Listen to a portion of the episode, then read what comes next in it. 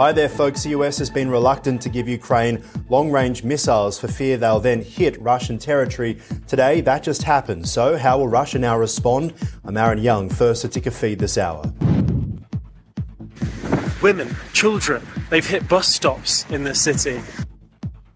Civilian infrastructure now hit in another Russian missile attack, but now Russian air bases destroyed as Ukraine strikes back. China's COVID restrictions are loosening. So, is this the end of COVID zero? And what does that mean for President Xi's authority? I'm Adam Hancock in Singapore, and I'll have all of the details shortly. More documents coming to light implicating that Twitter suppressed the story about Hunter Biden's laptop will go live to Ticker's Veronica Dudo in New York. In Australia, new statistics reveal profits are down right across the private sector. Live right now to Ticker's William Howard in Melbourne. Aaron, as inflation soars and wage bills skyrocket, companies are feeling the pinch. It, of course, comes on the day the nation's Reserve Bank is expected to announce another interest rate hike. I'll have all the details next. Now, from Ticker News, this is your world.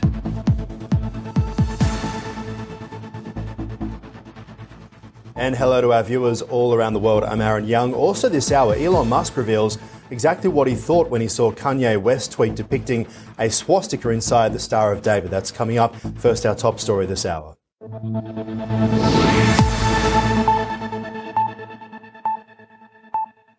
Concerns about an escalation in the war in Ukraine, video showing what appears to be the aftermath of an explosion at a Russian airbase. After a volley of missiles was fired from both sides, Ukraine striking within Russian territory. The base is one of two that the Russian Defense Ministry says was attacked by Ukrainian drones on Monday, damaging an aircraft and vehicle. Meanwhile, within Russia, it was hit again with targeting Russian infrastructure. Have a look. It's a city under attack, unfortunately. I've, uh, you may have just heard very distantly there the sounds of an explosion. Um, I've counted at least sort of five or six in the last sort of 20 minutes. Uh, the last sort of, yeah, 15, 20 minutes. Um, and uh, as we all know, uh, Russia is targeting all of Ukraine right now. They've fired a number of cruise missiles um, and the target seems to be, as per usual, the civilian infrastructure. All right, well, more documents are coming to light in the Hunter Biden scandal. Over the weekend, we saw Elon Musk tweeting a huge list, a treasure trove, if you will, for the Republican Party, showing exactly what went on in the lead up to 2020. For more, let's bring in Ticker's US correspondent, Veronica Dudo, who's in New York. Veronica, what can you tell us? Hi there, Aaron. Well, they're known as the Twitter files. And of course, that huge document dump over the weekend has so many across the nation talking. Now, this is specifically about Twitter saying that the information regarding Hunter Biden's laptop, which was dropped off to a repair store in Delaware, was Russian disinformation. Now, dozens of former FBI and CIA officials all signed off saying that it had all the earmarks of being Russian propaganda. Now, additionally, of course, now, years later, that information is false that the laptop was owned by Hunter Biden. Now, what was on there included many documents that continue to be looked over, trying to see whether or not, specifically, US President Joe Biden knew what his son Hunter was doing in his business dealings abroad. That brings us up to speed now, where the GOP says that's going to be a part of their huge investigations heading into the next Congress. Take a listen to what the uh, top lawmaker had to say on Monday following the Twitter dump. This was a cover up at the highest levels of the government to protect Joe Biden. Let's remember what they're protecting here. They're protecting the laptop and the contents of the laptop, which show not only did Joe Biden know full well what his son and his brothers were doing with respect to influence peddling with our adversaries, it shows that Joe Biden was very involved with this effort. And this is something that should concern every American. And wrapping up, following this dump, part of the documents showed that the FBI met regularly, in some cases weekly, with Twitter employees to discuss strategy. Okay, Veronica Dudo live there in New York. Thank you.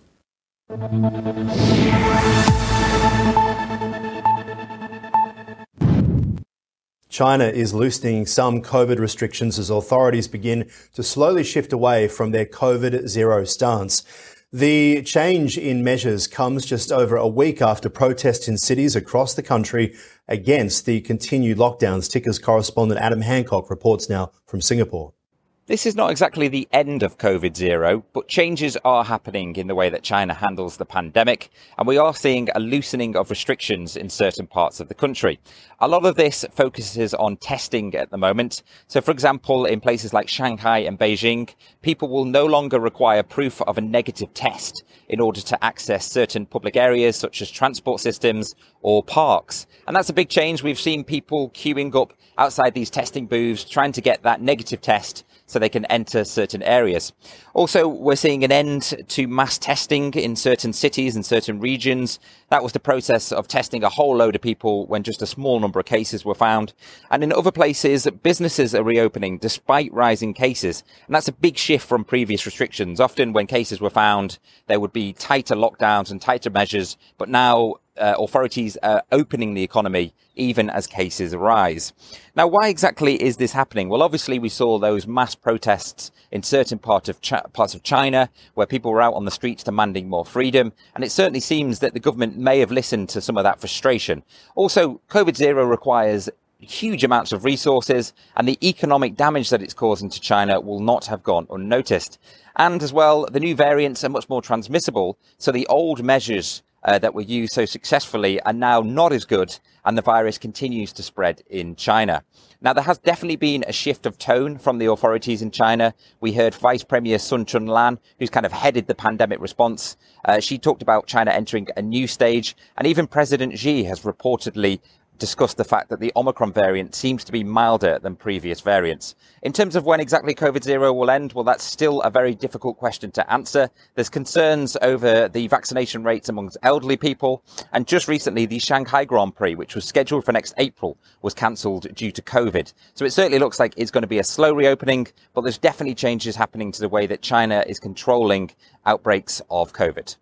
Reporting from Singapore, Adam Hancock for Ticker News. As inflation soars and wage bills increase, Australian companies are well and truly now feeling the pinch. New statistics reveal profits are down right across the private sector. Live to Ticker's William Howard now, who's in Melbourne to explain. Will, what does the data tell us? Aaron, Australian companies saw a 12% drop in profits in the three months through to September, the biggest fall since the 1990s. This comes on the day the nation's Reserve Bank is expected to announce another interest rate hike. This will, of course, be the eighth consecutive rise as profits fell across a broad range of industries. Australia's Treasurer Jim Chalmers says the country's economy isn't immune from the impact of a global energy crisis and high persistent inflation.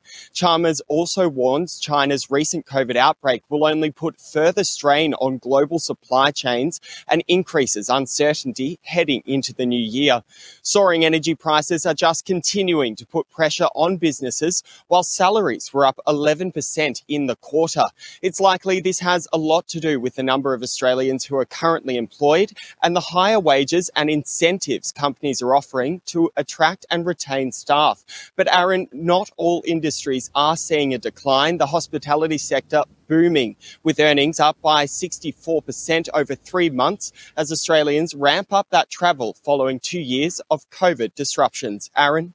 Okay, Will Howard, we'll leave it there. Thank you so much. And that is the program for now. You can catch up with the very latest, of course, of Ticker News right across uh, the day. Head to tickernews.com. Aaron Young, I'll see you soon. You're watching Ticker News. More news is just minutes away.